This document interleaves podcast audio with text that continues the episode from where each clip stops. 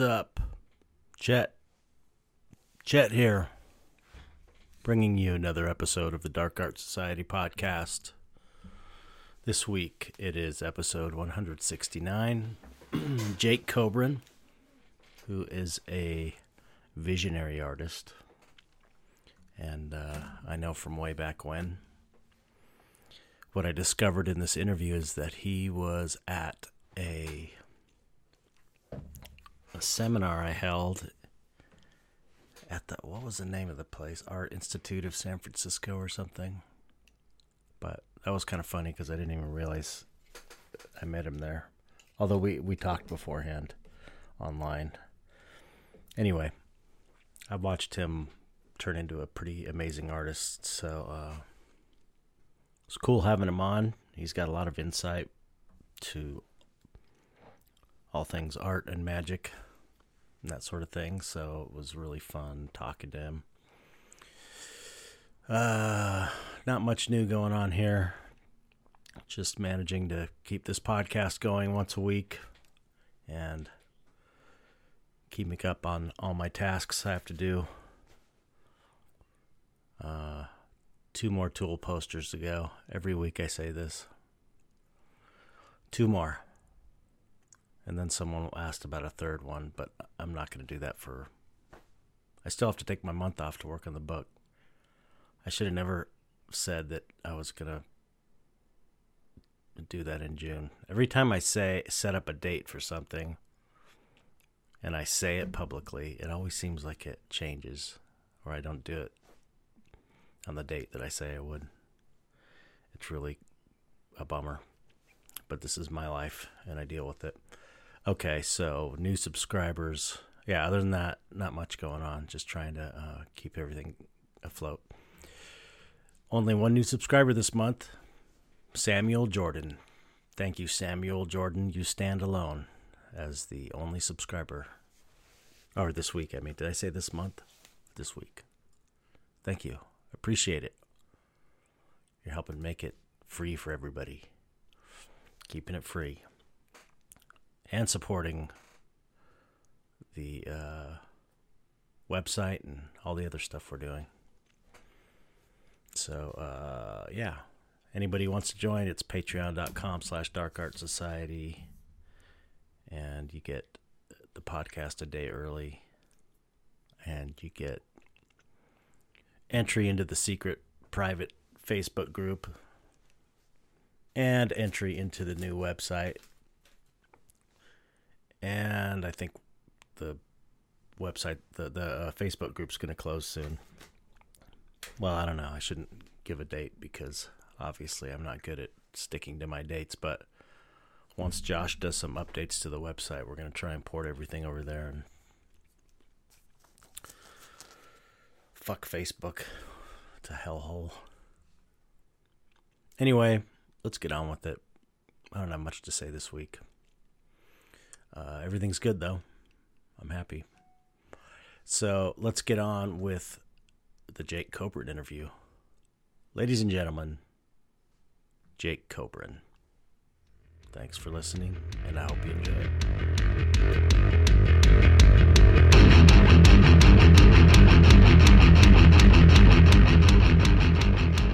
Hello, Jake. How are you? Hey, Chet. I'm great. Thanks for having me thanks for being on the show. We we had such a great conversation on your Instagram. I thought, hey, why the hell haven't I asked Jake Kobrin yet? Yeah, to be on the podcast. Yeah, that was super fun. I loved that conversation that we did a few weeks ago. I know it was great. Yeah, you had that great. uh What was that thing you said about dark art being kind of like an exorcism, a, a, a collective unconscious exorcism, and a pressure relief? I think we talked about that after. That was awesome. Yeah. really cool. Yeah, I think I think art is like an exploration of the unconscious and a lot of integration work in psychology is about diving into the subconscious and bringing the subconscious material into light. Mm-hmm. So I think that a lot of artists who are exploring kind of the darker spectrum are going into this collective shadow material and by illuminating it and by creating works of art that bring that out of the place of the subconscious it kind of has a healing effect on the whole collective consciousness. Right. Yeah, that was a an excellent observation. So I I, I added that to my little um, arsenal of explaining why dark art is cool and good. I've got like a list of, of things I, I explain to the uninitiated that think Yeah. it's just like fucked up and we're all weird and uh, freaky Satan worshippers and stuff. Is that a conversation you engage in a lot? Do people ask you Mm. like do you get a lot of family members who are concerned or whatever? Mm, You know, not really. I have to say, um, my family was real has always been super cool about this stuff, so um, they never never questioned it. I had one relative that used to say, "Why can't you paint pretty things? Why can't you draw pretty things?" But that's pretty much it. it stuck with me though. It stuck with me. It was like I remember I was probably five or six years old, and I was like, "What? What a shitty thing to say!" It was like totally offended me when I was a little kid. yeah, I bet. I remember when I was kind of in a in the darker phase of of my art process and I was doing a lot of like skulls and demons and stuff and my dad would be like you're really into this skull thing, huh? You know, he's just like he didn't he didn't really get it. He's like, yeah, maybe have you ever thought about like portraits or like landscapes or It's a like, portrait of a skull. really, it's a portrait of a skull. it's a still life of a skull. I love skulls, man. I think like Yeah, skulls are so beautiful. Oh yeah, Like, and I- so amazing. So Yeah. amazing. I love. Yeah, bones are bone, bones are incredible. Everybody agree. Love, everybody love, loves bones. Most people do. Yeah, actually, I've been wanting to check it out. So there's a place in Bali, which is where I am now, where if you go to the north part of the island, they have this like tiny island that you can get to by a boat that is it still has their traditional um what's the word like their their traditional practices around death are still totally intact Mm-hmm. so because Bali, Bali's mostly Hindu, so they mostly do cremation. But before they were Hindu, they had this really ancient shamanic culture, and the way that they would deal with um, their deceased is they would just leave out the bodies in nature, and they would be decomposed naturally. Wow. So there's this place that you can go to in Bali where they actually leave the corpses in this particular tree that somehow absorbs the bodies in a way that they don't even like rot or stink. It's like this Oh magical God. alchemy with nature. So But- cool. Yeah, but you can go and they just have like mummies and corpses and like skulls and wow. yeah, I've seen photos. It, it, it looks really wild. I want to check it out. How far is that from you? Is it is it hard to It's get there? it's like uh, it's about three hours from oh, where so, I am. so worth it. You gotta go. But it'd be worth it, if it was three hours for me, I'd be there. Hell yeah. yeah, right. be there having a Yeah, picnic. There's a lot of Instagram photos of like you know, um, I don't know, well-clad Russian men holding holding human skulls oh my god! Wow. things like that. okay, so you know that's a good segue into why are you in Bali? How did you end up in Bali? And and really, you know, uh, maybe you, you could start even earlier and just talk about your whole how you became an artist. And because I mean, I remember I know you from a long time ago. Yeah, You- you- I was a student when Yeah. I met you. I was in uh, I was at the Academy of Art when you you gave a workshop there when I met Oh, you. re- in San Francisco? Yeah, That you were at, at that that uh, workshop I did? yeah, That's where I first met you. How funny! That's so funny. Yeah. I didn't I didn't realize that. I just knew that we had like corresponded somewhat online and stuff. Before that, we may have already corresponded a bit online, but that was the first time I met you in person. Oh, how cool! That's great. That's funny. That was a crazy trip, but uh, uh, yeah. So so so so, what's your story? I mean, how did how did you get involved in art? Where you, you know, give us the lowdown. I've always made art, and I think if you ask most artists, it's not really a choice. It's kind of like this thing that I don't really see my life going in any other direction. From a very young age, I already made the decision that I wanted to be an artist.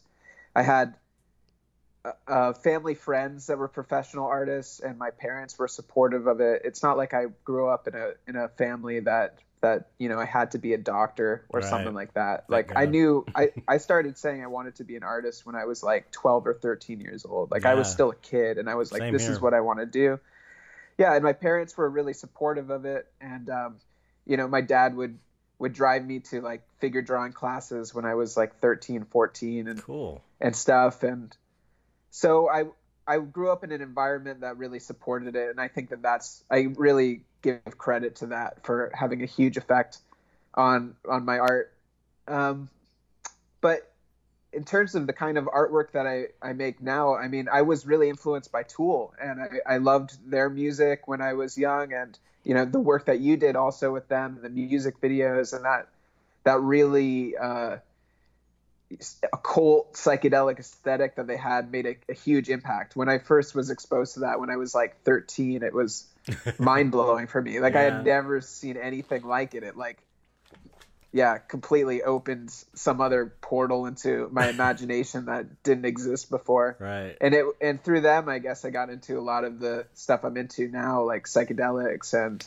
occultism. You know, I started reading Aleister Crowley books when I was in high school and got got interested in magic and the occult and also Buddhism Mhm. it's kind of interesting because I think Buddhism ended up taking greater precedence in my life because I found that I mean I'm still fascinated with magic and the occult but it was it was kind of like I was looking for a certain level of relief I think at that point in my life I had Mhm. like a lot of depression and anxiety and stuff when I was younger and Buddhism really worked for that Huh. you know it, it was like I would listen to these dharma talks and it was almost like you know the dharma was like medicine for Mhm. me and it really worked you know and i started meditating but i got into that stuff kind of through that that portal of being interested in Aleister Crowley and into magic and stuff like that Hmm. and then when I when I yeah, and later on I got really into psychedelics and um, was interested in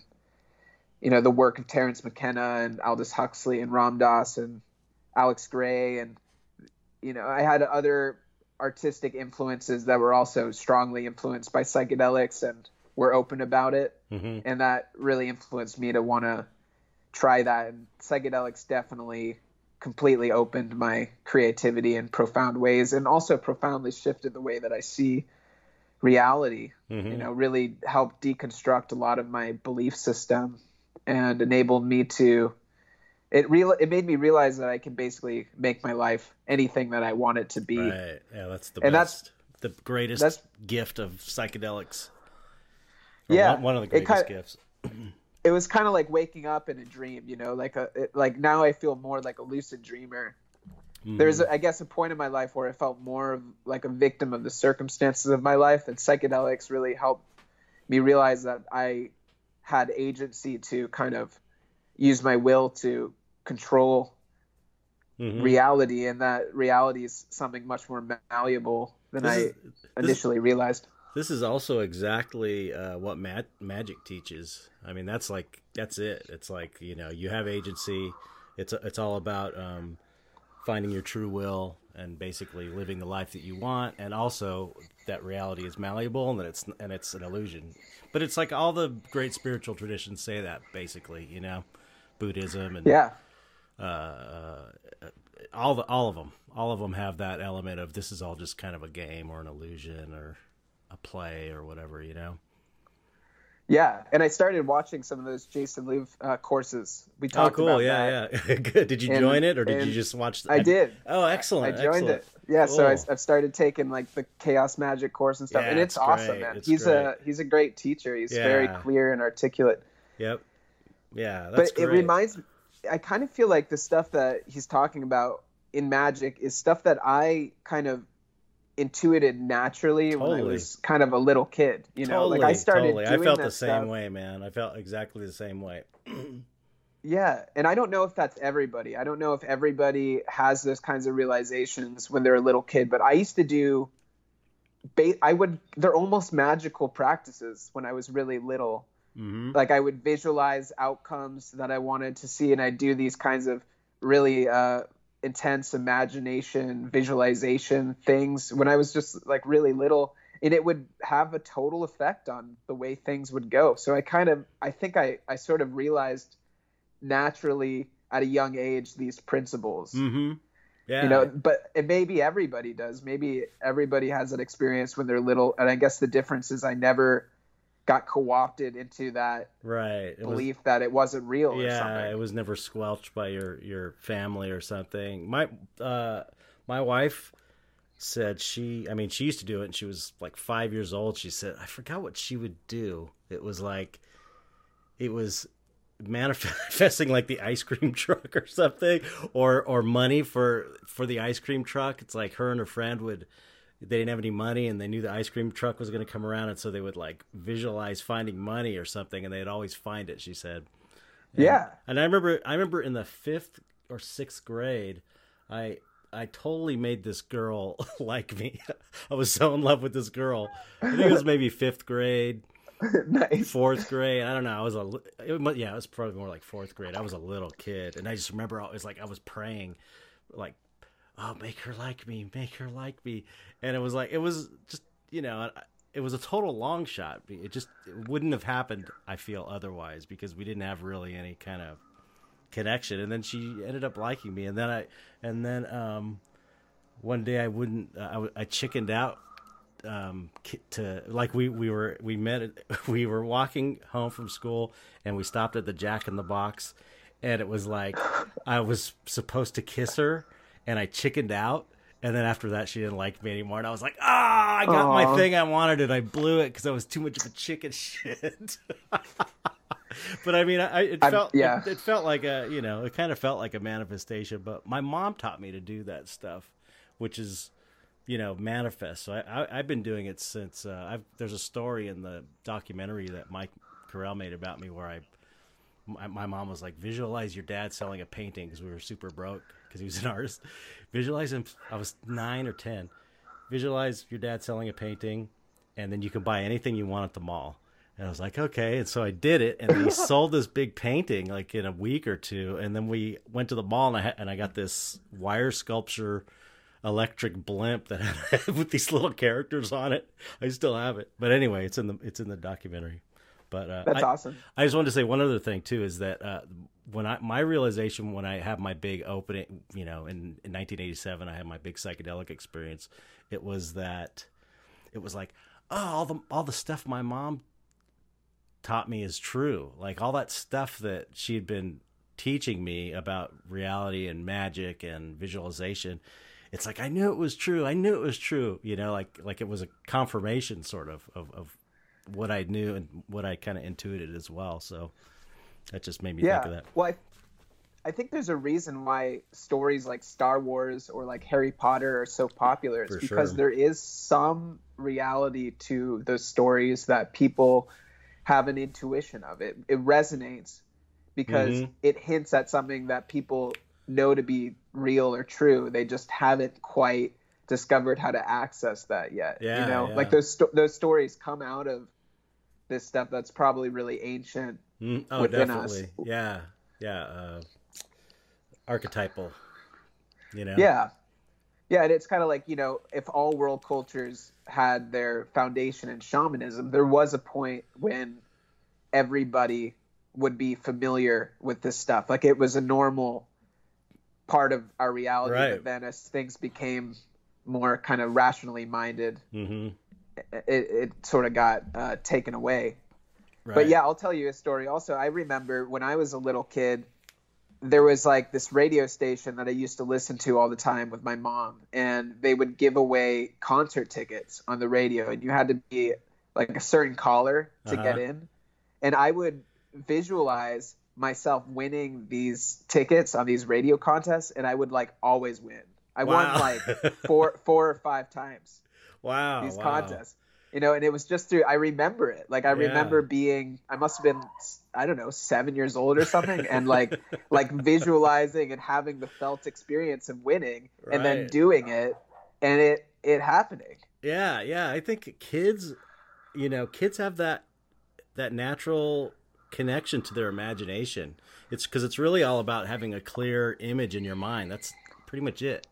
You know, is, ha- is having this clarity in your mind and imagining the thing clearly, and then you know the universe does the rest. And it's like unless that's beat out of you, or or you know in one way or another, then then I think everyone does kind of innately have that. You know.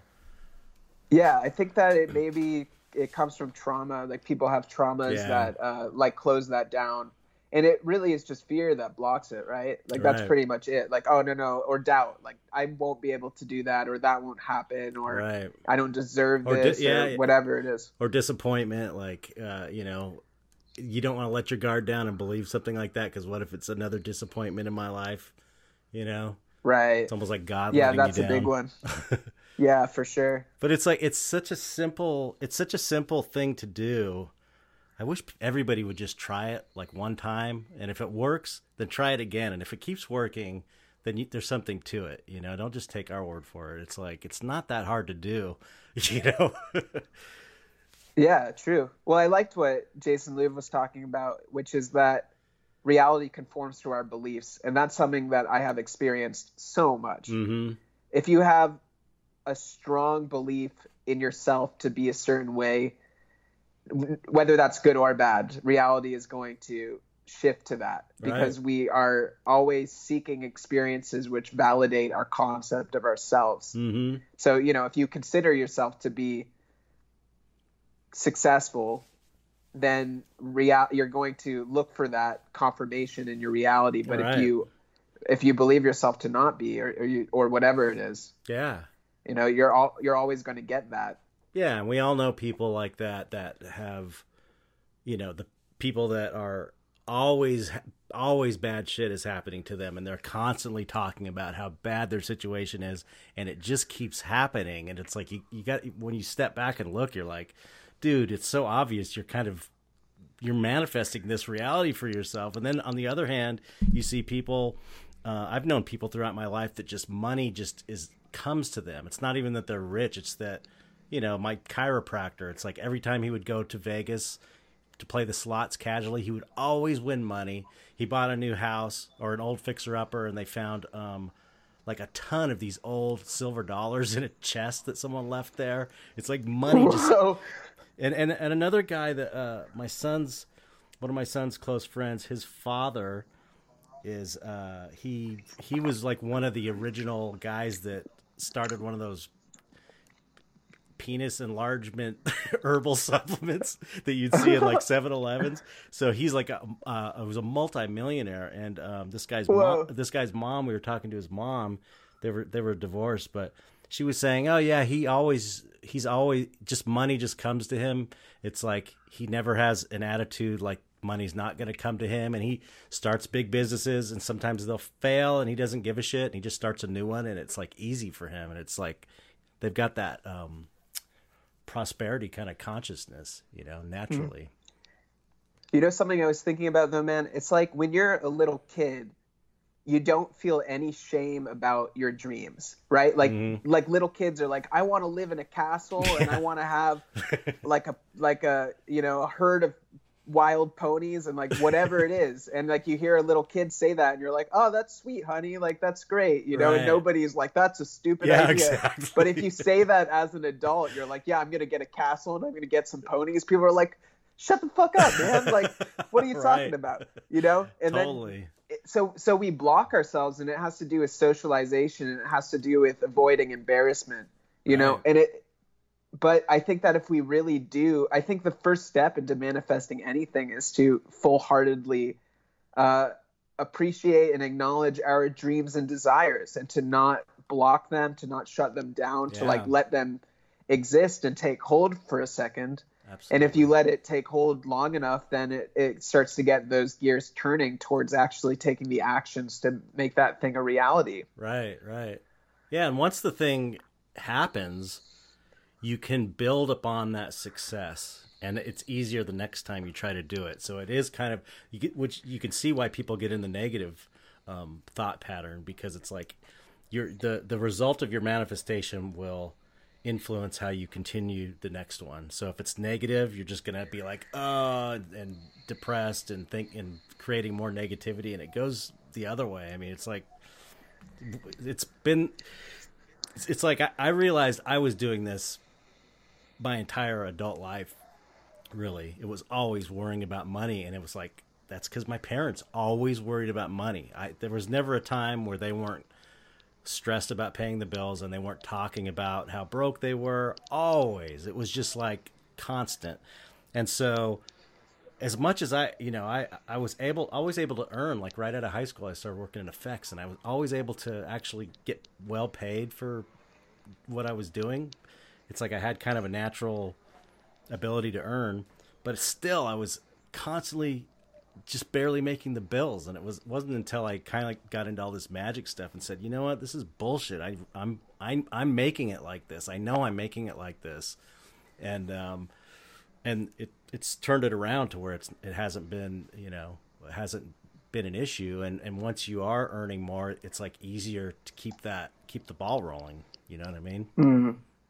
And what did you do to change your beliefs? Did you use affirmations or or sigils or how did that work? It was let's see uh, i mean aside from starting a regular meditation program which is a big the biggest part of it, you know, because I meditated all my life, but not like every day for, you know, 20 minutes, then 30 minutes, then 45 minutes, then an hour, you know, every day. And it's like when you do that, you and you go to manifest, you can, you have a clear mind to do it in. You're not thinking mm-hmm. all this other shit. Um, what if it doesn't work? what if this happens? What if I get money and then I have to pay all his taxes and I can't pay the taxes on it and blah blah blah blah. You know, it's like so. It was it was really the meditation more than anything, and and then it was that the, a course that Jason has called the Seven Day Supercharger, where it's like you mm. know when you join right up, it's like if you if you if you got the nerve, do the Seven Day Supercharger. It's like it just puts you right in the middle. It's not like you're building up training. It's sort of like know, more of uh, jump in or dive in head first into this. And so I did that, and um, along with some sigil magic, you know, and all of a sudden it just all finally coalesced at the end of uh, last year, just like right around the holidays, and it's you know hasn't stopped yet. Just kind of amazing. That's awesome, man. I also think that as things become increasingly bizarre in the world, and there's a there's also like this growing um, there's like a grow like growing popularity for psychedelic related things that I think that artists who create psychedelic or surreal art are gonna find their time. I right. think like now might be be the beginning of like the the new popularity for psychedelic and surrealist art mm-hmm. in a way that we haven't seen probably as that's, much in our lifetimes. Yeah, that's a, that's a good point. Uh, you know, I haven't I haven't seen it that way yet. I've been looking at it as since I'm Mister uh, Evangelist for Dark Art. You know, that's my whole thing. Is I'm trying to get you know we don't get no respect, and so I'm trying to you know make this thing a respectable movement. I've been looking at it as like as things are more and more fucked up, it's like this is kind of our time as dark artists. You know, it's really the well, the, too, the, the yeah. art of the time. But but um, what you're saying is true too because it's like it's not only just getting more fucked up; it's also getting just totally weird and surreal.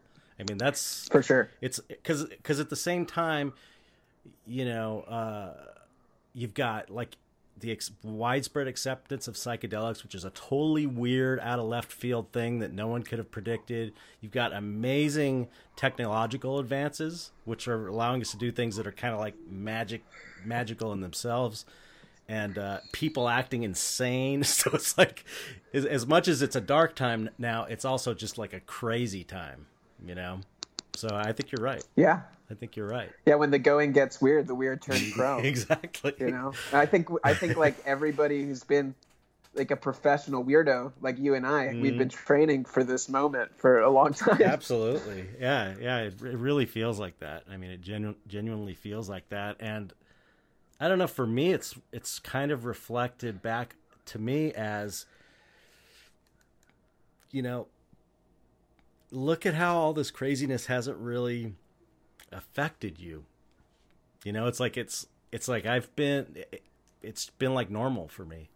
Like it hasn't been my job didn't get fucked up. My you know, it's been like kind of stable the whole time through this through through, you know, Trump, through the uh, the virus and the quarantine. It's like you know, it's weird to do, be doing okay right now, but it's it's true. You know, I can't deny it. So it sort of feels like maybe confirmation in some way. I don't know. Yeah, for me too. And in in some ways, this uh, virus situation with the kind of lockdown, me staying in Bali has been a good thing because I was going to go back to California and oh, no travel and, and do some some stuff in California, like show my art in some places, and all that stuff got canceled. Right. And just being rooted and staying and working here has been way better for myself and way better for my career than I think had I gone. And right. it's just like I travel a lot as with my art, and it can sometimes wear me pretty thin energetically. And I think right. there's something to just just hanging out and being grounded and just staying cooped up in my studio, which is kind of I think what the universe had wanted right. for me, and yeah, to, yeah. to not be running around all over the world. so, yeah, how did you end up in? Well, continue on your your your your art path. You know, so you went to you went to that school. I'm assuming. That yeah, I went to I went to the Academy of Art University. It was like a pretty mainstream normal art school. I guess uh, it's a better art school than many because they do actually teach you art techniques, mm-hmm. whereas a lot of them it's really conceptual.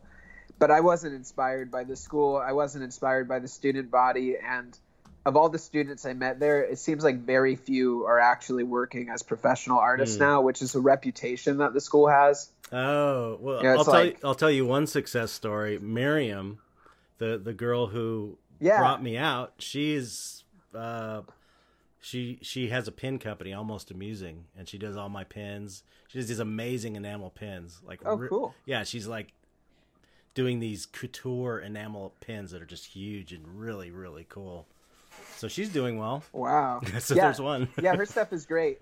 Yeah, no, there are there are a few students that I I was friends with back then that are doing great also, but it's like uh, one out of every yeah. I mean, it's a huge student body. and It's like one out of like a hundred students to- actually becomes a was, professional yeah. artist. She told me there was some some I forget what it was. That may may have been it, but she said there was like some weird weird shit happening there, like some controversies or whoever ran it was doing some shitty things or I don't know something something bad about that school. She kind of had the same sentiments you, you do, I guess.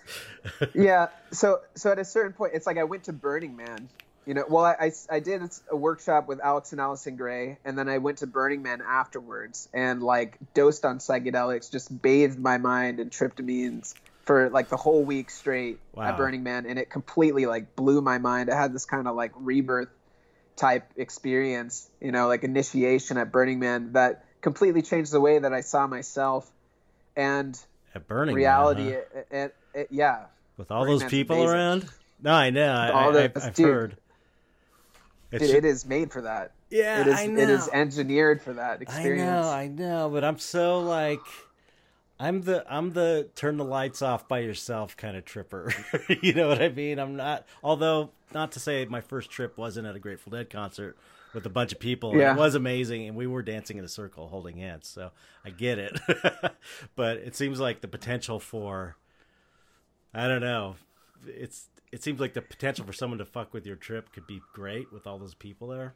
But you know. there is a potential for people to fuck with your trip, and people do that kind of stuff. But there's also, I mean, I felt really guided and protected. Mm. I can't say much more than that. Right. My my circumstances were were absolutely amazing, and every experience I've had at Burning Man has been absolutely amazing. I think that I've heard a lot of horror stories. People do have shitty experiences at Burning Man, and I don't know. I felt felt protected or, or mm. guided or something blessed in a, in a certain way yeah and there is i guess if you did want to have those types of interior experiences there are spaces that that are geared for that also at burning man hmm. um, but anyway i mean i was exposed to the kind of visionary art culture and at burning man these people like android jones and amanda sage and alex mm. and allison grey also being the kind of grandparents of that yeah. that are flown all over the world to these amazing events and take psychedelics and are you know celebrated for being these kinds of like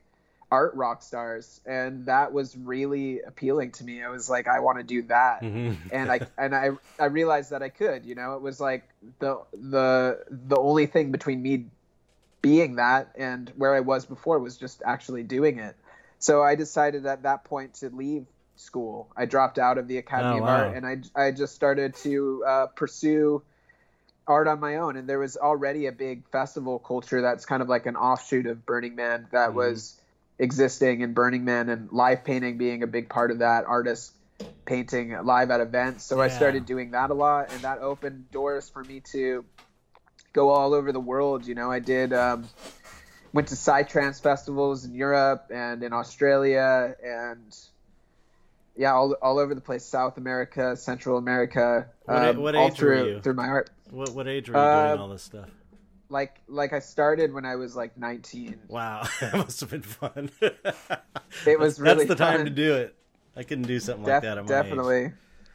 Yeah, I mean, even now I'm I, I'm at this point where like festivals used to be this really fun thing, and I still love festivals, but man, it's a lot of work actually to do live painting. Like you have to lug all this stuff out. and yeah, I know. exhausting, and you're living in a tent. It's rough. So even now, I'm I'm a little less uh, inspired to do that unless unless there's a really good arrangement for me from the festival. Yeah, yeah.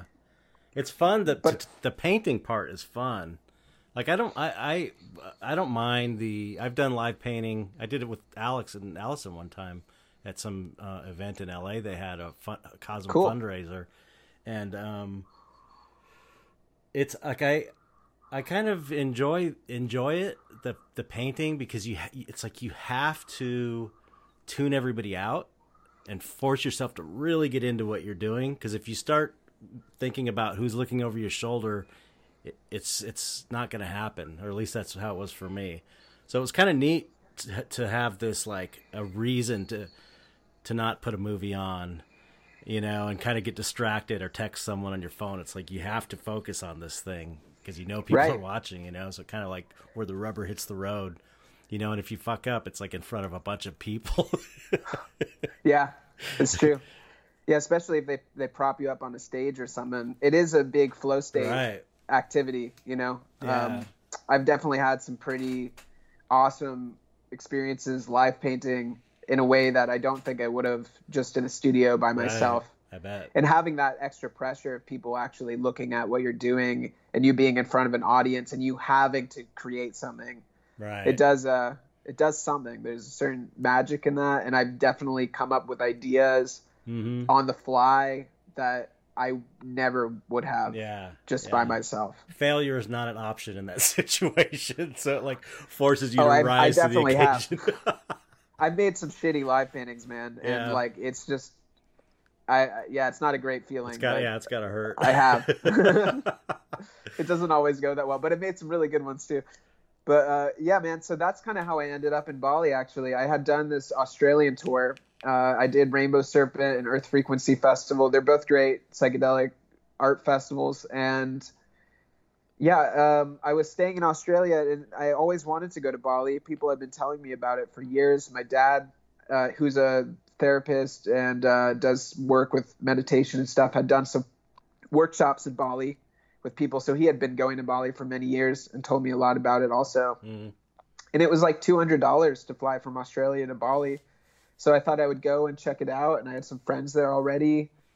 And um, i was going to stay for just six weeks before going back to the us and i had a plane ticket back and that was four years ago and i I kind of just I stayed for six months instead because I just loved it. wow yeah and then I went back to. It is amazing, you know. It's uh every single. Yeah, there there's not really a day that goes by here where I'm I don't feel grateful. You know, it's wow it's so beautiful being here and it's so peaceful being here. wow You know, there's there's stuff also about it that's not the best, like any any place, but yeah in general, it's a it's a really amazing place to live, and um, also a kind of hot spot for cool, open-minded explorers. And so the kinds of people I'm surrounded with, and the kinds of conversations that I engage with on a Mhm. daily basis, are really special where I could talk about say magic with almost anybody here Right. at any on any day and every person would be into that. Right. Yeah, I think that's one of the things I've heard uh, Jason say about. I think it was Indonesia, or it was some somewhere out in your parts. He was basically saying uh, it's like magic is part of the culture. It's like every, Yeah. it's like normal for everybody. It's kind of more abnormal if you're not into it. Yeah, in Bali that's definitely true. They have a So very cool. Oh, he was Yeah, talking about. a- I'm sorry. He was talking. I'm sorry. He was talking about. Um, ah, Thailand. or was it Tibet? It was Tibet. Yeah. somewhere like that. I'm sorry. Okay, go ahead. I mean, Tibet has a has a really pure, strong, esoteric culture, but Bali does as well, Mhm. and their culture is really unique, and it's really far out. It's really psychedelic, and that was one of the things that really attracted me to being here too. Is like everywhere you go, and I try not to get too. I I try not to take it for granted. You know, I try to keep my my eyes open to the wonder of it. Mm-hmm. but everywhere you go there's temples here and there are amazing carvings and yeah, yeah these te- these temples are really impressive man. Like they are so amazingly carved. The artists the balinese artists are incredible and they're intense. They have these really kind of ferocious looking deities carved all over them with Yeah, these wrath- yeah. wrathful guardians They're so cool. They're so They're amazing. so cool. Yeah. Yeah, and and they're everywhere. Yeah, I pass by minimum five temples per day, and That's that, that's what I'm saying. I tr- I try not to take it for granted because there's just art everywhere. hmm And I remember when I first came to Bali, I really was blown away by it, and it would completely engulf my attention. And now it's like, oh, I'm going to the coffee shop and like just whatever, and like not really. It's like just my I glaze over it a little bit, but I, I try to keep myself open to that feeling of inspiration, awe that I first had when I got here. And so after those initial six months that I spent here, I ended up going back to California and uh, getting kind of sidetracked. I, I learned to tattoo when I was in California and did a tattoo apprenticeship. Oh, wow. And so uh, my, my life kind of took a, a different direction for a time. But then there was this uh, this business Karma House that was opening up here in Bali, and I had known the the owner of it before previously when I had lived here, and they they flew me out to paint murals oh, um, cool. in the in the space. And i also was only going to come just to do that project and then to go back to california and just just stayed man. And it's been like two and a half years and still here. And i love it. And i'm so grateful that i stayed. I mean there's definitely an alternate reality where i'm in la or something i think. Right. you know and Yeah. it's like with everything that's going on with the the covid thing and and the the general volatility of the united states right now i'm really grateful that i'm here I know, man. It's like you're kind of lucky. You kind of it's it's uh yeah, you you won't have to worry about getting out if things take a turn for the worst, you know. Um but I don't know. There's something to be said about being right in the in the belly of the beast, and, and also being in California. I feel a little bit like if a civil war broke down, at least I'm on the side I want to be on. You know, where it's like, California is definitely one of the best places to be. I mean, it's like where most of the resources for Mhm. like the rest of the country come from. Yeah. So if there ever was anything, like yeah, yeah, California. I mean, California is a great place to be in general. I, you know, I think if like I grew up in California, and I think that if there is any place I would want to be in the U.S., it'd be probably in California yeah. or What, some other spot on the West Coast. what part of California did you grow up? I grew up basically in San Francisco. I grew up just 15 minutes north of San Francisco in Marin County. Oh, okay. Cool. Wow. Yeah, I didn't realize. I didn't real for some reason I didn't I didn't realize you were a West Coast guy, but um I can see it now. It makes sense. Where did you, where did you grow up? Uh San Pedro, which is like uh Southern California, a little harbor Okay. harbor town, Cool. home of the Minutemen. You know the Minutemen, the band the Minutemen. No, Oh my god. Okay. I'll send you I'll some check it out. Yeah. there it's way it's before your time but it's really good it's still really good um Yeah, how did you how are you making money at these festivals? Like how are you surviving? Did you have uh like uh merch to sell? So if Yeah, you didn't do well, you were um, kind of screwed at, at you know every time you went. That seems kind of scary, you know, unless you got money in the bank to I, I think it's better in general that if you're gonna if you're gonna go to festivals that you already have some kind of like you have alternate ways of earning. I don't think it's really best to make that your sole income Yeah. source because it is so volatile, I guess. But I mean, there are a lot of people that go to these music festivals that are like pot growers or something and they have tons of money and Mhm. so people do buy original art okay. there. So occasionally I would sell original art. I would sell giclée prints. I would sell canvases. I would sell tapestries, clothing, you know, Hmm. stuff like that. And so, and sometimes the festivals would pay me also. Oh, that's cool. And that, and, and so, um, yeah, those, those were different ways that I would, I would make money doing festivals yeah. and I I did that very extensively, almost um, like I remember one year I did like eleven music festivals one summer. Oh Which is a lot. That's crazy. Yeah, and I've done other years where I've done I think 2000 and it was I think 2018 was the year of, of the Eclipse Festival. That was like my last big year of doing festivals. I think I did like seven or eight that year, and I did um, a few in, in some different countries also, and that was a that was really fun. But since then, over the last two years, I've not really. I did one festival in two years, Oh, which was wow. the Ozora Festival in Hungary, which is a, a an amazing festival. But yeah, um, I think that I'm sort of stepping a little bit away from that with an emphasis on just my work, and I kind of aspire more to, I guess, showing my art in in different environments, more kind of quote unquote legitimate environments like Mhm. galleries and museums and things like that. Mhm. Yeah, it's easier, that's for sure. it's an easier lifestyle anyway.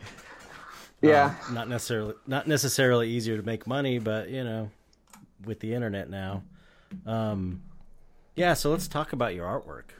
Well, Um, Sure. Uh, how did you I mean your stuff's awesome. Your stuff's really amazing. I think it's excellent. It's really really Thank you. great, really great.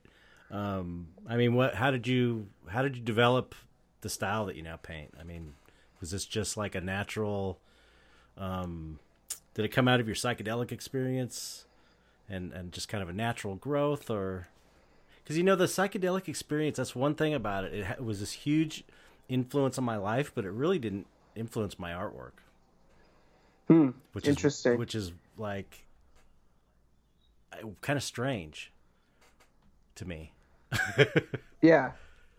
Well, I mean, I I think your art has a psychedelic quality to it for sure.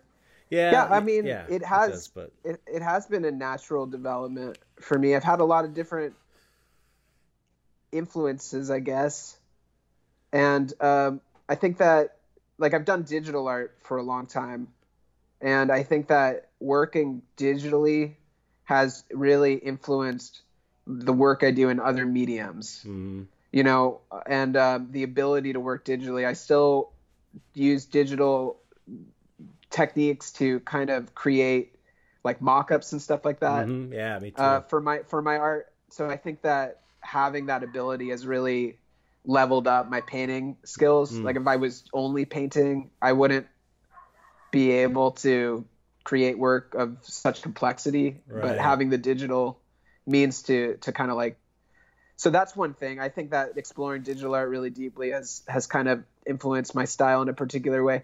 And yeah, um, you know, I've had a lot of classical art education, um, and I studied a lot of kind of just traditional drawing and painting, mm-hmm. portraits, figure drawing, still lives, stuff like that. So that gave me a lot of fluency within drawing and painting that has enabled me to kind of express myself without too much sort of self-consciousness about right. how I'm how I'm painting. And I think that that's really important. Definitely. Important if somebody is pursuing painting. It's like to master just the language of drawing and painting first, and then worry about what you're going to say af- afterwards. Absolutely. Thank you. And That's so important. yeah, yeah, yeah, it is important. And a lot of people uh, don't. A lot of people who have a vision, they don't really take those steps. Like I, I have friends, friends even who are professional artists, and they're they're really talented, but they never did that fundamental work. And you can kind of see it a bit Yep. in their art. That I think that if they did, it would just take things to another level. Absolutely. And yeah, I think I think a lot of it is just really like how does an, how does an artist describe their their artistic journey? You know, it's like a lot of so many days, weeks, month, months, years, hours of of like battle almost in Yeah. the in the studio. yeah. That it's like I wish it was all just like you know sweet and rosy, but it, there's definitely been a lot of frustration and struggle and doubt and all of that stuff too, as well as the kind Yeah. of transcendent, inspired moments where I feel arrested by the muse and taken over by the creative force and and um, are carried by that thing. And I definitely find that when I surrender into the creative process and kind of get to a place where I'm not so concerned with what I'm creating and just really present with the process and I feel really relaxed and almost like in a trance state, that's when the best work comes through. And a lot of the pieces that I've made, which I think are the best pieces that I've made, aren't ones that I really consciously constructed in my mind right. you know that when i when i create them it's like a surprise for me Yeah. like i never envisioned that or i never really thought of that idea right. it's more like this greater force is is kind of coming through me and you know i did have a lot of experiments with making art and psychedelics and i think that and that was something i did a, a lot um, maybe like six to eight years ago and i think that that was something that really did have a big influence on my creative process as well because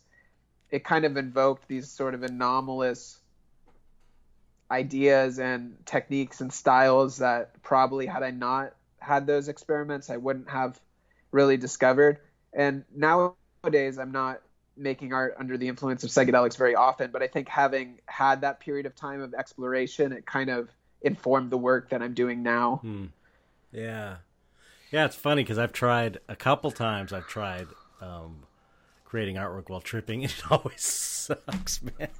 It's so Yeah. bad. It just like it just does not. It's like it's like uh, painting drunk or something. It's like I know some people like like to drink, do the drink and draw. I can't do it, man. It's like I I just can't do it. It's it's weird. Um, Well, you you can do it. You're probably just too attached to the way things like have things having to look a certain way. right? Maybe I, And- I I tried to no, I tried to go with it. I tried to do like just free form, you know, going with it, and it just was hmm. like it was not. You know, I know the feeling of when it's when it's flowing through you, and it was like I, it it just was.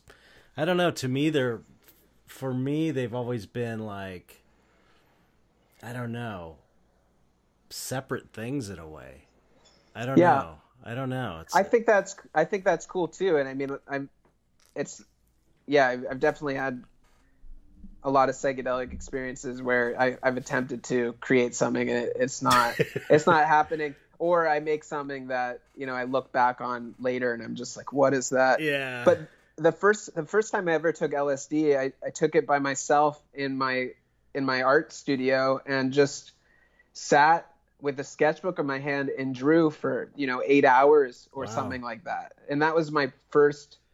It wasn't my first psychedelic experience, but it was my first experience with LSD, and it felt like my hand was.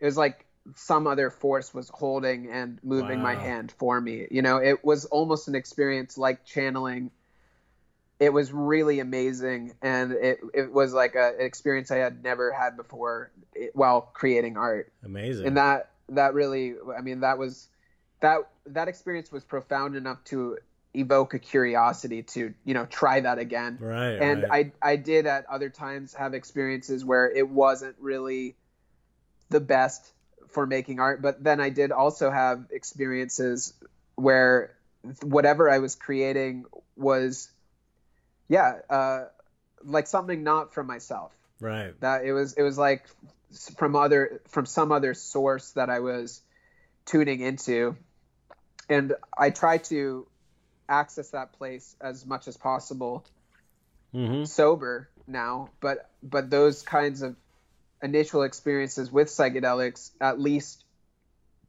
they made me realize that that was possible Right. you know Yeah. Yeah. and it's like i think before that i had always thought of art as something i was doing you know like all the art i was creating was like it was just me and it, it had everything to do with my personal history and my study of art techniques and whatever Mhm. and those experiences were like no man like that's that's not what's really going on or at least there's an opportunity for something more to happen if you engage with that Right. Yeah, I agree. 100%. I mean, that's it's like you have to have that muscle memory and education to know how to put the paint down and to have correct proportions and all that. Once you have that, then that thing can move through you if you let it, you know. Um, Yeah. I, I, I, you know, I, I, I'll be fair. I, I didn't give it quite enough of a chance um, drawing under the influence or painting under the influence. So, I maybe I didn't give it. I don't know. Maybe I didn't. Maybe I didn't do it enough to to really try it. But I don't know. I just feel comfortable without it, so I just you know yeah do it that way. I mean, I've had I've had the same experience totally sober. You know, Mm-hmm. um, especially I've done a number of vipassana meditation retreats, and I find that the state of consciousness that you're in right after ten days of silence is like a, it is this kind of psychedelic state. And if you have like a, you know, there's been times where I haven't even spoken to anybody really yet, or or you know um, reintegrated back in my life and like the first thing i do is just draw and the stuff that comes through in those spaces can be really like a similar experience where Mhm. it, it really feels like it's not really me so much that's creating like i'm just empty in those moments and something else then has the space to come through yeah, whatever that is, whether it's it's you know divine universal intelligence or it's uh, a particular entity with a specific agenda, or it's my higher self, you know, whatever. Yeah, right. But it, it's not like me, small me, like the personality that is Jake Kobrin. It's definitely something larger that seems to come through in those spaces. yeah. The art spirit. the art spirit, yeah. Yeah, it's uh, uh it's hard to explain too, especially people that don't do create artwork. It's hard to describe it, but but but when you talk to an artist, it's like they know exactly what you're saying because you know it's it's it's it's hard to put your finger on how that feels. Other than Yeah. it feels like great and amazing and fun. Have you read uh have you read Steven Pressfield's books like the the War of Art and he wrote this other book called The Artist's Journey? I got to read that book because, um, oh no, the War of Art. I'm thinking of Art and Fear. Art and Fear is also a great one. that- that's a different author?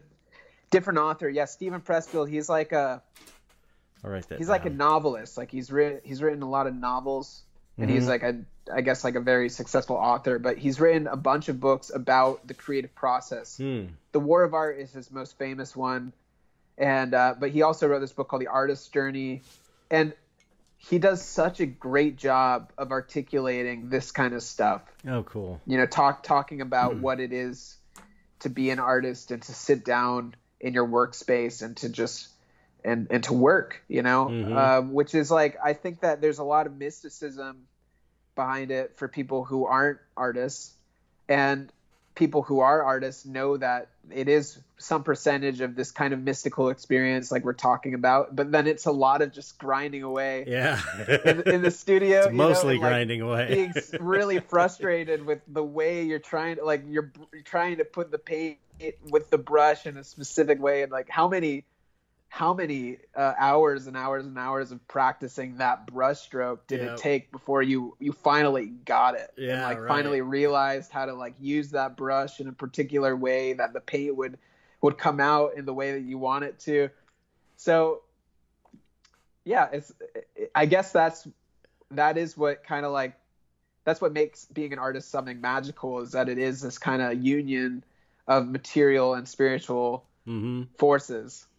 Yeah, I agree one hundred percent. Um.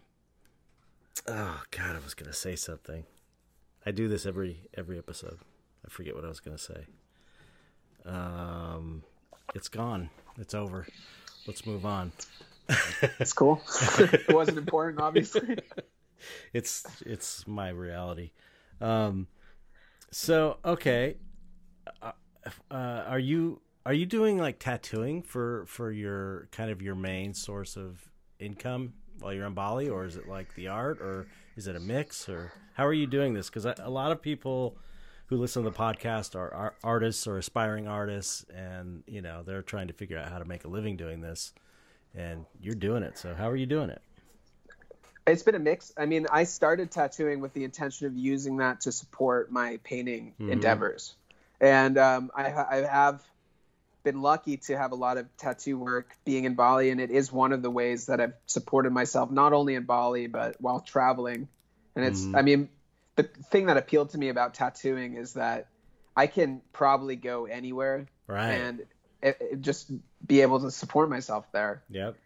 you know and That's so amazing. that's a cool thing but i've i've been like definitely transitioning um, i mean the intention was just to use it as a kind of intermediary tool to support myself while i was working on getting my painting career to a place where i was supporting myself fully on my paintings. And, and lately i've had a lot lot of luck with like selling original work and um, and things. So i've i've lately been supporting myself fully through just my painting work which is what i that's ultimately what i want to do Yeah. you know? Like i want to i want to make paintings and sell the originals. And also i do a lot of stuff like um i sell merchandise and i license my images and and stuff like that and, and i actually have a article on medium that i wrote that's called how i support myself as a visual artist which Oh. goes really in, in depth into all this stuff That's cool. so, and I wrote it kind of like specifically for the intention of the kind of listener that you're describing, somebody who's an aspiring artist That's and, great. and wants wants to figure out how to make it because there's so many things and it's like I'm realizing more and more that the the opportunities to support yourself as an artist are like infinite and endless. I know, especially nowadays with the internet, it's changed everything. You know, Yeah. it's huge. Yeah. People don't realize the opportunity they have. I don't think. I think they kind of take it for granted. Yeah, uh, man, it's so it's so great, and I think that there was a period of history where artists were pretty limited to how you could support yourself. Like you Oh, needed yeah. to show art in a gallery, and um, you could only show art with that gallery, and you were limited really to that area. Like if you lived in New York City, you were only selling to people in New York City Yeah. and now nowadays man it's it's like the world is our oyster and there's a lot Mhm. of um, there's a lot of markets that i'm kind of curious about exploring like i think that there's a big chinese art market There and i have some friends in shanghai that have that work in us in creating exhibitions that we've been talking about doing something together and you know i'm really interested in exploring that A ton of rich, new, newly rich Chinese too. yeah yeah there are and these these sort of styles of art are like really new there you know whereas Right. there's already it's like i can't help it but like people are going to compare my art to like alex grey you know mm-hmm. what i mean Yeah. And rightfully so because he had a big influence on my work and he's a much more seasoned and established psychedelic artist but theoretically if i was showing my art in shanghai for example where they don't they've never heard of alex grey before it's kind of like i have an opportunity to show psychedelic art to a new audience where that's still Right. a really completely new and fresh experience so I'm really curious about these kinds of things, and I really think that it's uh, it's endless the opportunities for artists to explore, yeah, new audiences and and new markets for the work. You know, it's not like my, it's not for the most important thing for me just selling my art, but it is kind of like I want to. I I want to also be like comfortable and you know have I just want to make my life's experience as enjoyable and playful as possible and have as much freedom to kind of express myself creatively as possible and Mhm. I find that when I have greater resources I have a lot greater ease and freedom to be able to do that. Yeah, I mean, this is we talked about this on your um, Instagram live thing, you know, it's it's it's a hangup artists have about making money and it's and you know if you if if we want to be honest, it's it's fun to make money with your artwork. It's fun. It's part of the game. You know, it's like uh denying that just seems like you're lying to yourself. I'm not saying you. I'm just saying artists in general. It's you're kind of like, you know, pretending that that's not part. It's not okay to, to enjoy that. And it's like, yes, it is okay to enjoy that. It's amazing to create something from your heart, something real, and to sell that to someone who loves it and appreciates it, and then they give you money so that you can pay your bills and not have to worry about getting kicked out of your home or whatever. It's like it's great. It's super fun. Yeah you know and it's really frustrating when you're you know you don't have all of the equation you've got like the putting your heart into it and creating the artwork and people aren't buying your art it's really disheartening and, and, and difficult to do it it feels yeah. a lot better to be selling your artwork you know it really does yeah and there's and nothing I've wrong definitely with been that. there yeah I've so definitely. I've definitely been in those places of like working so hard on my art and Absolutely. it not and not selling and I mean it's it's it's tough, but there's like I, I guess I had enough fortitude within myself to be like, no, it's it's gonna it's gonna Yeah. happen, you know. And I think that belief, that kind of confidence, that vision, is important. And I think that just to understand that no matter who they are, I think every artist has been through that oh for you know sure. and it does it doesn't mean you're a bad artist it doesn't mean that your art isn't valuable it just sometimes takes time like everything in its right time and right place like meeting the right person or or whatever to make that happen Oh yeah, I've yeah. you don't have to tell me. I've been through. I've been through all of that, man. But you have to. That's why you shouldn't do like uh, I think it was Robert um, Robert Williams was saying, and I know a lot of artists have said this. If uh, if you don't have the compulsion to create art, don't be an artist because it's like a really hard way to make a living. It, should be like the only thing you can do because otherwise you wouldn't put up with all the bullshit that you're gonna have to deal with in order to do it. It's not. It's not like if you just want to make money, there's way better ways and way easier ways to make money. You know, so. Um, definitely uh, but yeah, uh, I've been there, and and you know, I I feel like I, uh, I definitely am not like, I'm not rich, you know, but I'm I'm making enough to where I'm I'm I'm able to pay my bills and not stress as much, and I've been to where there's been a couple bucks in the bank, and it's much better to be able to support yourself, and you, know, it's.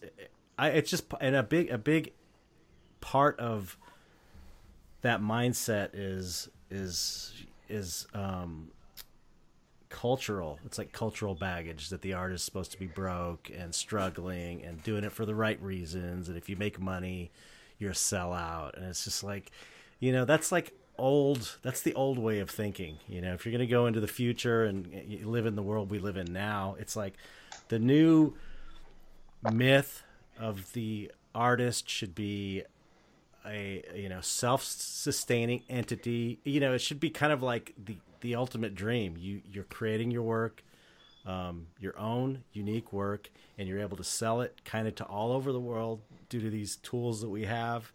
It's kind of like the opposite of this idea about the starving artist. It really should be the other way and it can be you know if you if you do all the stuff you have you you know you have to do to make that happen if you're a mm-hmm. decent artist, you don't even have to be like a genius. But if you're a, d- a decent artist, if you're good, you can do it.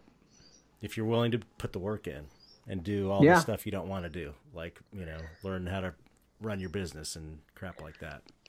Yeah, I agree, man. And also, if you want to do amazing shit, like that takes money. You know, like Alex and Allison, they're building a temple. I know. It takes a, it takes a lot of money to build a temple. right. You know, Yeah. but it's like if I had a million dollars, I would probably use it to make some really dope art. Oh, I you know, know, exactly Like, what I. Yeah, it would, it would totally go into the art. I got you know. I think most artists are like this. It's like we don't care about sports cars and yachts and mansions. It's more about like what could I do with this money?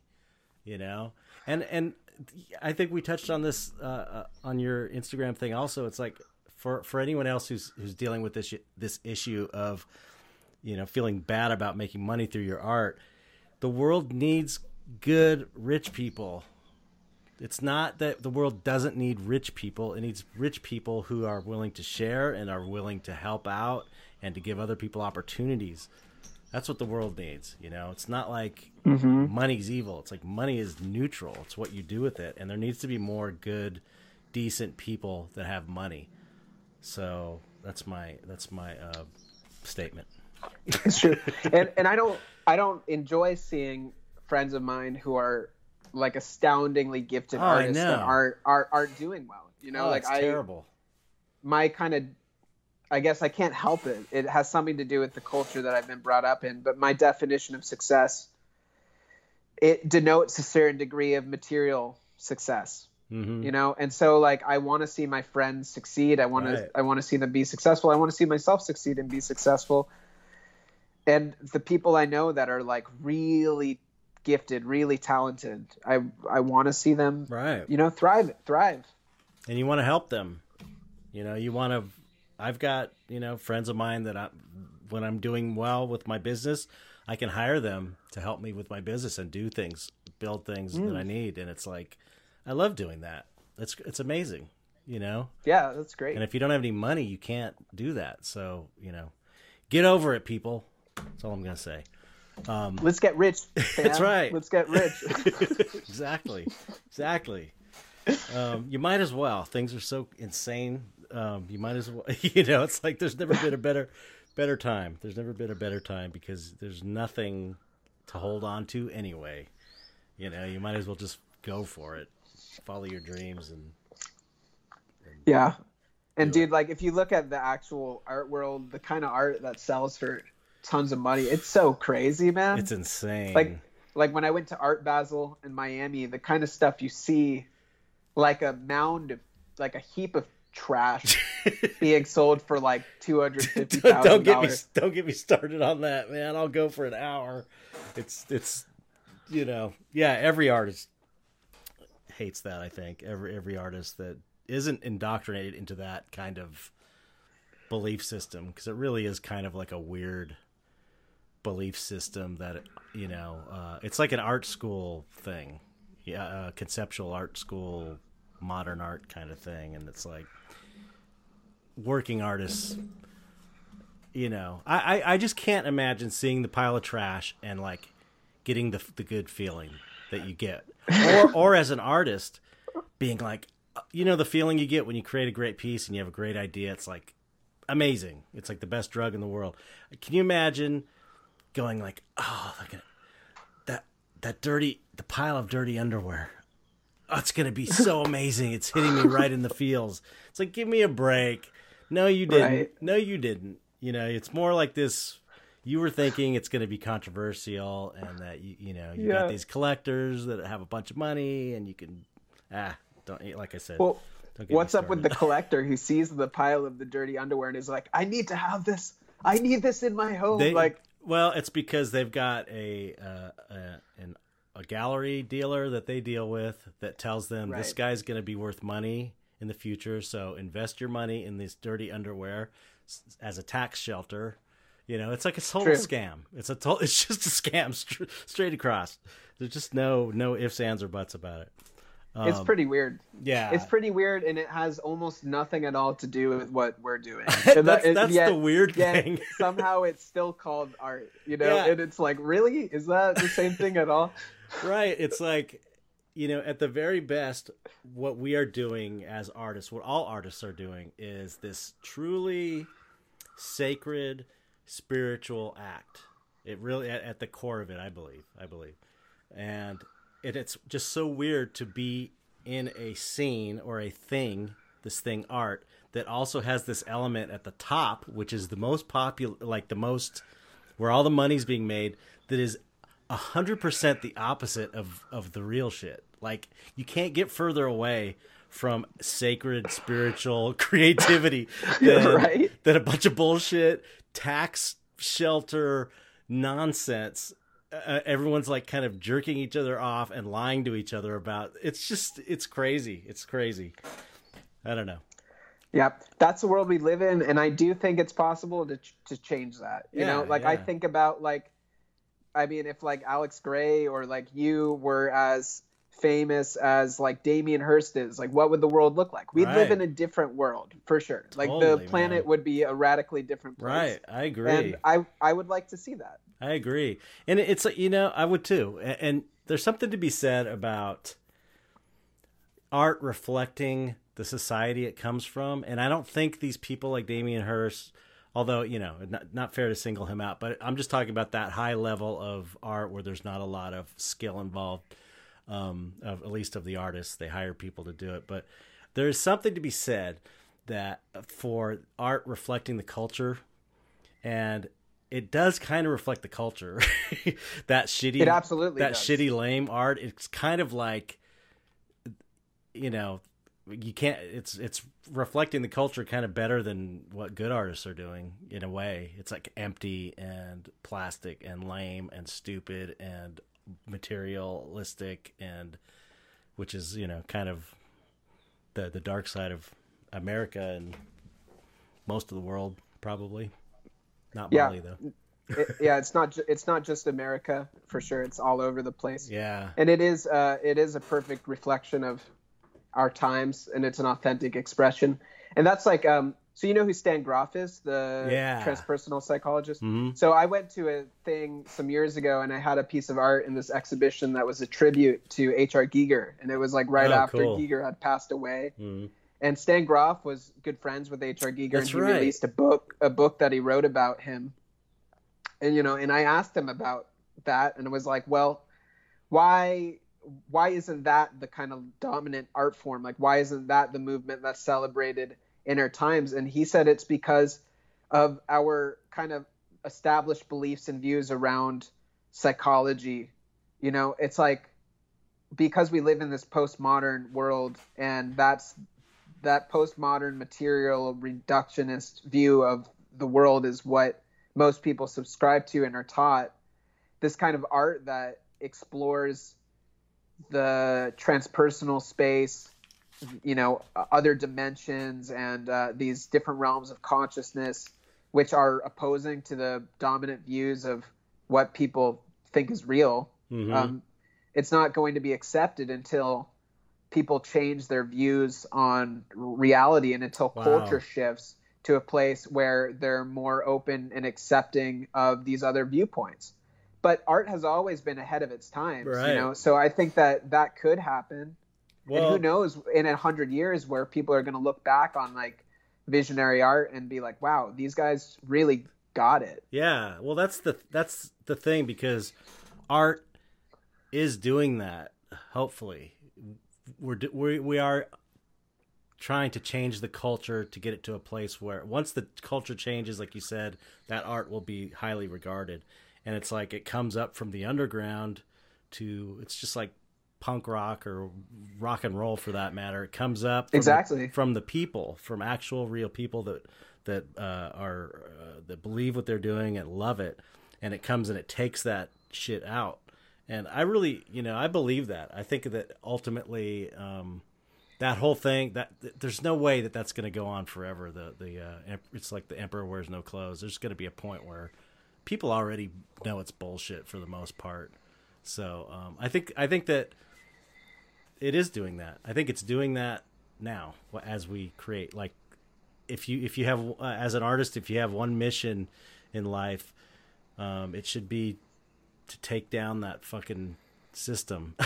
you know that mm-hmm. art that that art system because it really would do the world a, a, lot of good. I think to see that topple. That's something I loved that Jason Louv was talking about in his magic course, which is that magic is like the conjuring of meaning and and and basically being the one to establish meaning onto this uh, you know chaotic universe that we exist right. in and i i think that that's really the role of the artist and so artists are ma- magicians in that way mm-hmm. where artists establish meaning they create mythologies and narratives and stories and symbols for people to to uh, exist within. You know, it's kind of like the the myth, the story, the narrative is like the water that we're all swimming in as fish in this reality. Right. And so it's a it's a great power that the artist has, and it's also a great responsibility that the artist has to look upon the infinite unbounded chaos that is the universe and to drive meaning out of that and right. to be like the bearer of the torch for what life and reality means for people. Right. And art throughout history, whether it's paintings or music or cinema or whatever, has always influenced the the uh, mythologies that people live within. Right. Yeah. Yeah. I mean, it's it's uh, it gives people context. You know, it gives it gives them context for this reality, and it's you know it's no surprise.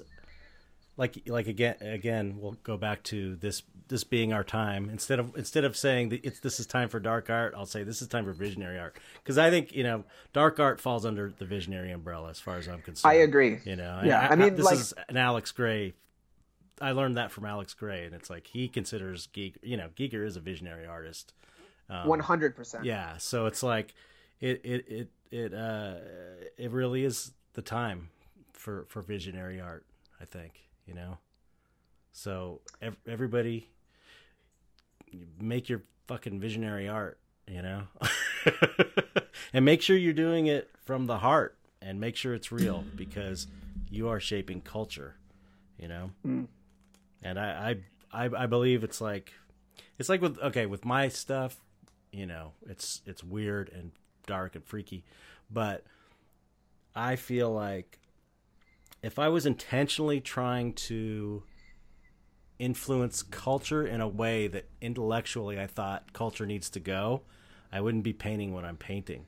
So it's like I trust the inner thing inside of me that knows what I don't know or that I'm not conscious of.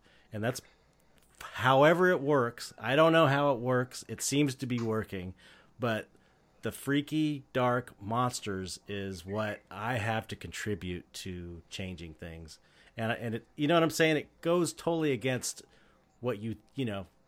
You, yeah. you, you would think, oh, if I want a better world, a more just world, I'm going to paint things that represent that in this way. And it's like that's not how art works, really. It's like no, you don't get to know necessarily. You you you are allowed to be this uh, like a channel for this thing to go through you and you do what it says you know mm-hmm. you follow that thing it's like revitalizing the role of the artist as the shaman yeah. and what you're doing chet is like shamanism where you're going into these other dimensions and pulling through these entities these beings that maybe exi- exist in some kind of you know objective realm that only you can access or only certain people can access in certain states of consciousness. And I don't think that the role of artist is to be rational and to think about right. what they're doing in, in a rational way. I think it's the role of the artist to swing profoundly to the other side and be kind of more on the the feminine side of the spectrum in diving into these these numinous places through a sort of altered state of consciousness and then to pull out this data, this material from these other realms of existence. Yeah. I I agree. it's so cool. it's so cool. It's so amazing. I mean, when I think about it, it's like it's so fucking cool. I mean, what better what more of an honor than, than to be part of that? It's so cool and it's fun. Yeah. Too, you know. Yeah, I agree, and I think that um, all of the best art comes out of that place. That it's not, it's not constructed from a rational yeah, thinking place point, of like, yeah. oh, I'm gonna make this thing. And I think that actually a lot of people who are just starting out and uh, who want to engage in drawing or painting struggle with that. Yeah. You know, it's it's hard to describe the process to somebody who's never done it before about how to like let go and let kind of the the muse take the wheel. Yeah, yeah. I I mean, I fully went through this myself when I was in uh, when I had bands. You know, I had these. I was playing music, and it was like that was my primary focus. And so I had this idea of what kind of music I needed to put out there. Really, like it was exactly what I'm talking about, which is why I, I know enough to talk about it because I did it. And it's like it, it was not. It didn't hit the mark. It didn't hit the mark. It was not. It was like kind of contrived, and it came out. You know, especially when I went through this really spiritual. I was trying to do the spiritual thing with the music. It's like it was cheesy. It was not right. It was, and it didn't take off. You know, it wasn't what I was supposed to be doing.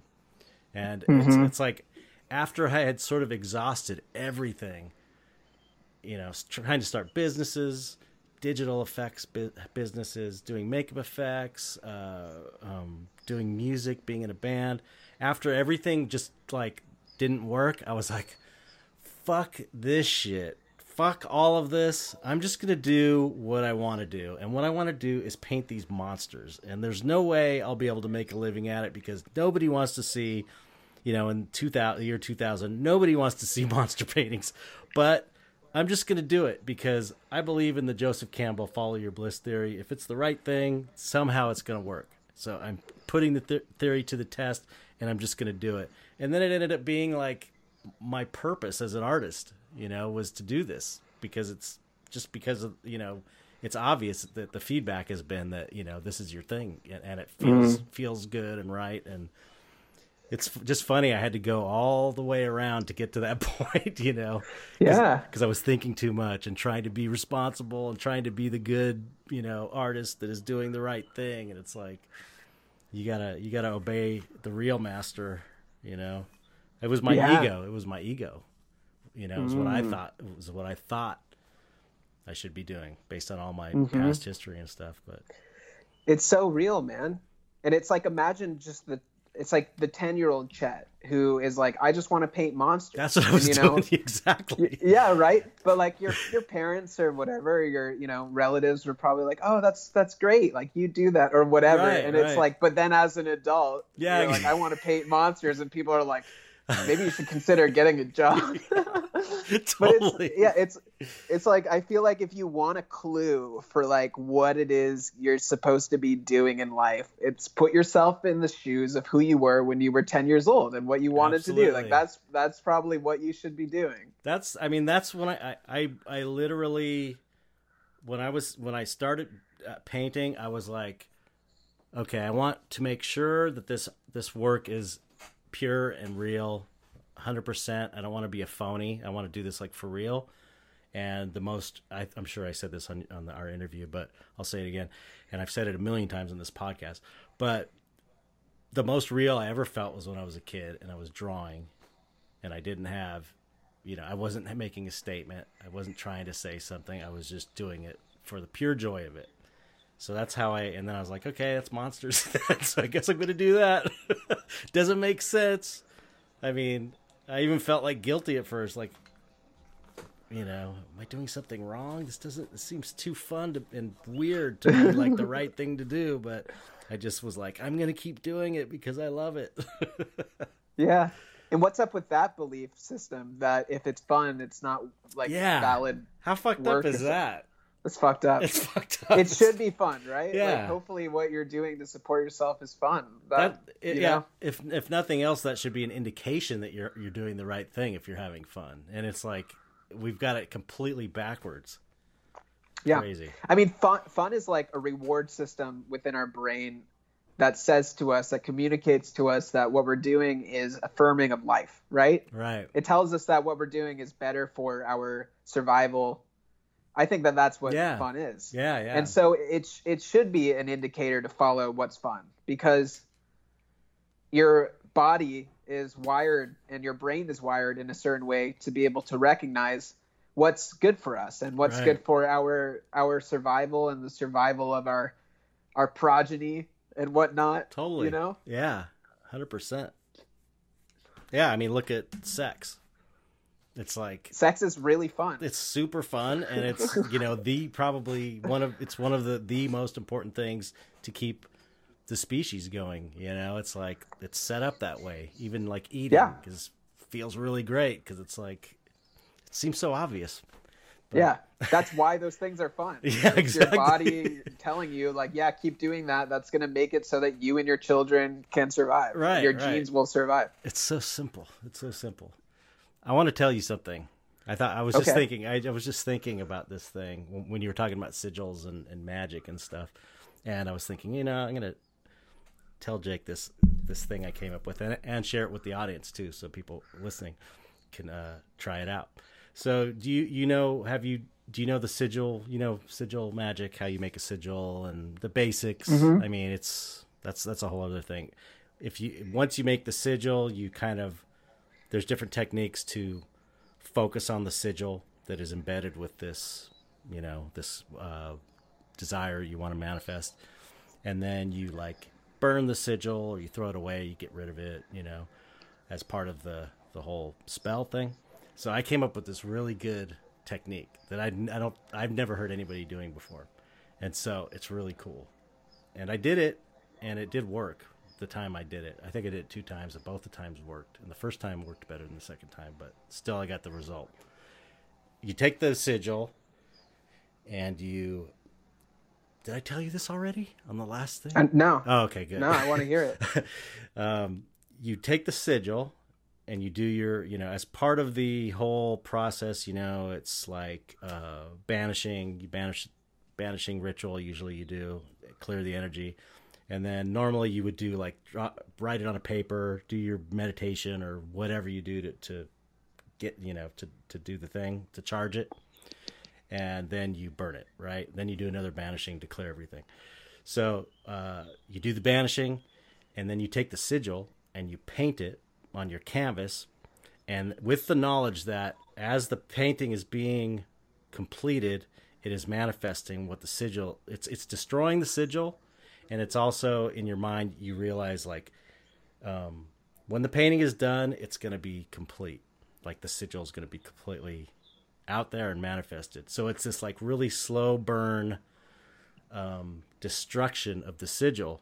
And and i and the idea is that you know how much attention that a painting takes and how much energy you're putting that into the sigil in a sense you know you're painting it out so it's almost like you're doing this really intense destruction and focus on the sigil by painting it so then the painting becomes it's like you know you don't see the sigil it gets painted away it's like in the in, in the very beginning but you know it's in there somewhere and that's that's my that's my idea for painting sigil magic That's awesome. I love that. yeah, I, I want to try that for sure. I know I yeah, need to I try really it again feel too. like I really feel like when you create a painting, the amount of energy that goes into it. I mean, if you have a particular intention for that sure. painting, you're that's a form of magic Oh yeah, for sure. and the painting is a, a sigil in itself. Really, it's just your you know.